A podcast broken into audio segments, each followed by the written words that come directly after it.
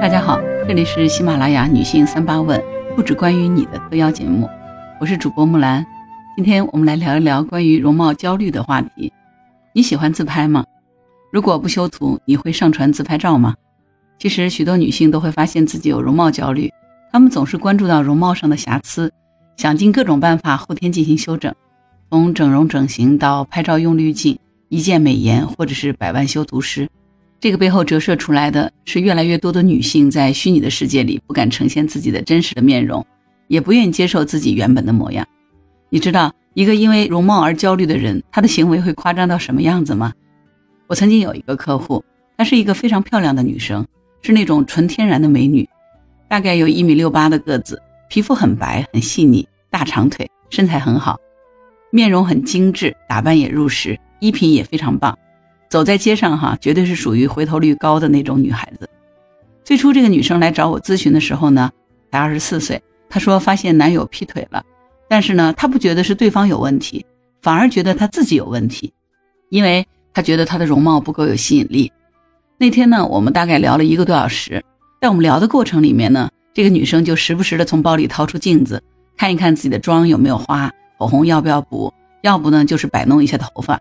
我暗自帮他算了一下，他一共照了十一次镜子，也就是差不多五六分钟，他就要照一次。他看到我在看他呢，就有点不好意思，说他控制不住自己。那我就问他说：“如果现在有一百个女生，按照他这样的容貌和形象，他觉得他自己能排到第几位？”他说他应该能够排到前二十。其实他的回答是挺客观的。那我就说，那为什么排到前二十了，你还是觉得自己长得不够美？不够有吸引力呢？那她回答说，她也不知道为什么，反正就是感觉男友就是因为嫌弃她不够美，所以才劈腿的。其实呢，这个女生反复的照镜子补妆的这个行为，可以看得出哈，她内在对自己的身体和容貌是极为不满意的。而她对自己容貌的这种否定，以及背后所折射的这个自卑心理呢，就造成了她的容貌焦虑。容貌焦虑指的是在这个放大颜值的作用环境下。很多人对于自己的外貌不够自信的这样的一种情况，这只是一种表象的呈现哈，真正的是对于自己身体的否定、低价值感、低认可感，才是容貌焦虑背后的根本原因。那这些对自己身体否定的行为呢，一般有以下这些哈，你看一看你有没有？呃，比如说每天检查自己的体重，经常性的挤压、捏、戳自己的身体部分，总是用某一件衣物来测量自己的身体和身材。经常性的给自己的身体拍照，反复的和之前的自己相对比，穿上比较宽松的衣服来遮挡自己不满意的身体部位，总是把自己的身材、体重、外表和其他人比，总是寻求别人对自己的外表的肯定，因为对自己的身材、外表不满意，所以经常逃避外出和社交活动。如果上述行为你占了三条以上，那么需要警惕了啊！这个容貌焦虑可能已经悄悄找上你了。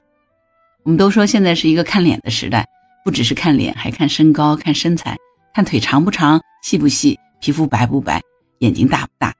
其实新媒体的发达呢，也在加剧着人们的容貌焦虑。咱们平常刷抖音，可能刷到的全都是一些肤白貌美、大长腿的美女。不过呢，需要值得反思的是，现在这个社会，一些医美啊等商业机构为了钱，刻意的误导了大众的单一审美观，宣扬颜值即正义。对于那些所谓不符合主流审美的人呢，进行恶意的嘲讽和攻击，那可想而知嘛。如果一个社会拥有不良的大众审美，对于个体来说会产生多么大的影响？人们对美女高颜值的长久的注意力集中，久而久之的呢，就会产生一种这个世界上美女很多，但是我却很丑这样的一个认知偏差，也就间接的加剧了我们对于自身容貌的不满。在心理学上有一个效应叫做美极好效应，就是说呢。对于一个容颜俊美的人来说，人们很容易误认为他的其他方面也是很不错的。这也就是我们平常所说的“三观跟着五官跑”。当下这个社会群体对高颜值的盲目崇拜和攀比，让容貌焦虑呢就不断的扩大了。前面提到那个女生之所以陷入严重的容貌焦虑，出现了强迫的行为，其实根本原因在于说她内心深刻的自卑感，因为在她潜意识里并不认可自己。明明出轨的是她的渣男友。但是她却将这个原因主动的归结到自己不够美、没有吸引力上面，这种自卑感呢，也就导致了她内心的这个疙瘩越结越紧，最终出现了问题。那为什么她总是觉得自己不如别人呢？这个还是跟她小时候的经历有关。呃，这个女生的父母呢是受过良好的教育，她爸爸呢是医学博士，妈妈是大学的老师。从小呢，父母对她的要求就很高，也很严格。她小时候呢很内向，读书的时候呢，父母一直拿他的成绩和班里成绩好的去比。在小学和初中的时候呢，他就一直很努力，所以成绩也一直名列前茅。等到考到重点高中的时候呢，虽然他进了尖子班，但是呢排名并不好，大概排在二十名左右。经过努力呢。他终于排进了前五名，但是没想到他的父母并不满足，不但没有表扬他，还用激将法说他前三名都没有进，真的是不如别人。考大学的时候呢，虽然他也考取了心仪的大学，但是因为班上有一个平时比他差的同学呢，被更好的学校录取了，他的父母就表现出巨大的失望，一直在埋怨他技不如人。在这个女生的成长的道路上，她几乎是没有怎么得到过父母的肯定，对吧？所以呢。他就逐渐形成了一种认知模式，就是我永远都比不上别人。这种认知模式，他就必然是自卑的。那这种自卑呢，也就影响到他的工作、恋爱、人际交往以及生活的方方面面了。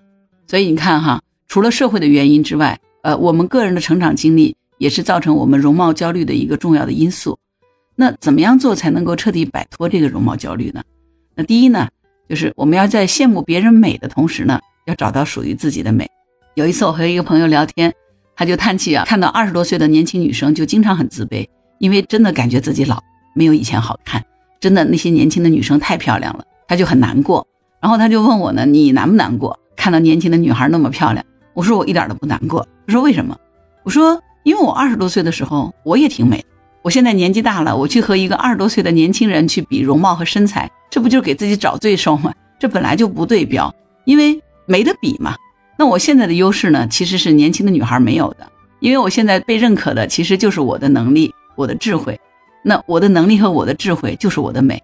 我现在去跟年轻人比外表，就是在给自己凭空找麻烦，这样活着太累了，也会老得更快。所以你看哈，容貌焦虑的人呢，大多数就是这样子，他看不到自己的优点，因为呢，他处在一个比较低的自我评价当中，没有办法对自己做出客观的评价。这个时候呢，其实我们是有办法突破这种困境的。啊，我们可以去问问自己身边最要好的朋友、最信任的亲人，在咱们身上有什么优点？比如说，你可以问问自己的死党闺蜜，哈，你问她，你说我的外表有什么值得肯定的地方吗？你相信我，哈，你的这个死党给你的答案一定比你自己想象的更加美好，也更加客观。第二呢，我们要重新认识这个美的标准，别活在别人的评价当中。俗话说呢，各花入各眼，人对美的认知呢都是主观的。除了演员、模特等职业，外表绝对不是大多数人的核心竞争力。也就是说，其实你并不是靠脸吃饭的。而且呢，就算是演员，也不完全靠脸。你就像《狂飙》里的张译、张颂文，你看他们俩长得也不好看，那为什么被认可？那靠的就是演技嘛，对吧？那个锦鲤附身的杨超越长得很漂亮，对不对？但是呢，奇葩说有一期节目里头，他曾经说他自己经常半夜照镜子，被自己丑哭了。他觉得他这里差一点，那里差一点。他也说他自己是内心不够强大，需要靠外部的精致来包装，看起来才和别人没有那么大的差距。也许呢，杨超越说出了许多女生的心声，但是呢，这恰恰反映了对于什么是美，我们的认知是需要提高的。因为美差别的不仅仅只是各自的容貌，还有性格、心态、人生经历、兴趣爱好，以及无法比较的价值观念等等。一个女性的美，它不仅仅只是容貌，还有学识、修养、气质、性格等各个方面。我们常常说呢，“女为悦己者容”，指的是女子为喜欢自己的人而打扮。但是呢，我们应该首先自己喜欢自己，自己欣赏自己，要跳出别人对自己的评价，打扮成你自己喜欢的样子。不管它是运动风、淑女风、中性风都可以，只要你自己照镜子的时候觉得高兴、觉得满意，这就表明你找回了你自己。你取悦了自己。第三呢，我们可以去想十件你很喜欢自己的事情，把它写下来。也许你会觉得这十件事太多了，我一定没有那么多让我自己喜欢我自己的事情。你可以拿一张纸，把你能够想到的凡是觉得自己美好的事情都记下来。也许你会说哈，我一下子想不出十件事，不着急，你可以拉长这个时间线。那些让我们喜欢自己的事情，在工作生活的过程当中是一定会发生的。比如说。你喜欢小动物，经常救助流浪猫。比如说，你发现自己做饭很好吃。比如，你每次取快递的时候都会跟快递员说谢谢。只要是那些让你感到肯定自己的事情，你都可以马上把它写下来。按照这个方法，你会发现呢，只要一个月，除了关注美貌这件事儿，原来你身上还有这么多美好的优点，而这些优点呢，才是你真正的核心竞争力。美貌终究会老去，但是优点却伴随一生。其实，女性最好的状态是拥有扬在脸上的自信，长在心底的善良，融进血里的骨气和刻入生命的坚强，对吧？这才是真正的美。当然，也许我们在改变，但是呢，可能还是会遇到他人的审美绑架。那么，你不妨试一试我在网络上收集的十句怼人金句啊！如果真的遇到那些出于恶意攻击你的容貌和身材的人，那么坚决的怼回去。怼人从来不需要友好哈。第一句是啊，我要是长得像你那样，我还担心什么？我就直接不活了。第二句，对呀，你说的没错，我是有点胖，不过我素质比你高呀。第三句，我喝你家水了，还是吃你家饭了，要你管。第四句，我胖都胖得这么美，我要是瘦下来那还了得呀。第五句，你别把我惹急了，我分分钟把你压成标本。第六句，说的好像你瘦就有人追似的。第七句。你瘦都瘦的这么丑，你要是胖起来，你还得丑成啥样啊？第八句，你激动啥？我又不要你养我，你着啥急？我自己养自己，心宽体胖。第九句，我胖，我有气场，我有分量，看你有啥？轻飘飘的。第十句，我丑又怎么了？反正我丑死也不会嫁给你。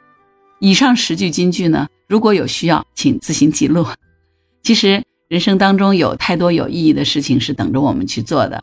所以呢，不要把美好的时光浪费在容貌焦虑上，从容的活着，优雅的老去。希望你能够像一朵带刺的玫瑰，自信的绽放，炙热而坚强。好了，关于本期节目，你有什么想法？欢迎在评论区留言。如果你喜欢我的节目，欢迎点赞、订阅、转发当护知。当然，如果你喜欢木兰，也可以加入木兰之家听友会，请到那个人人都能发布朋友圈的绿色平台，输入。木兰的全拼下划线七八九就可以找到我了。好啦，今天就到这儿，我是木兰，拜拜。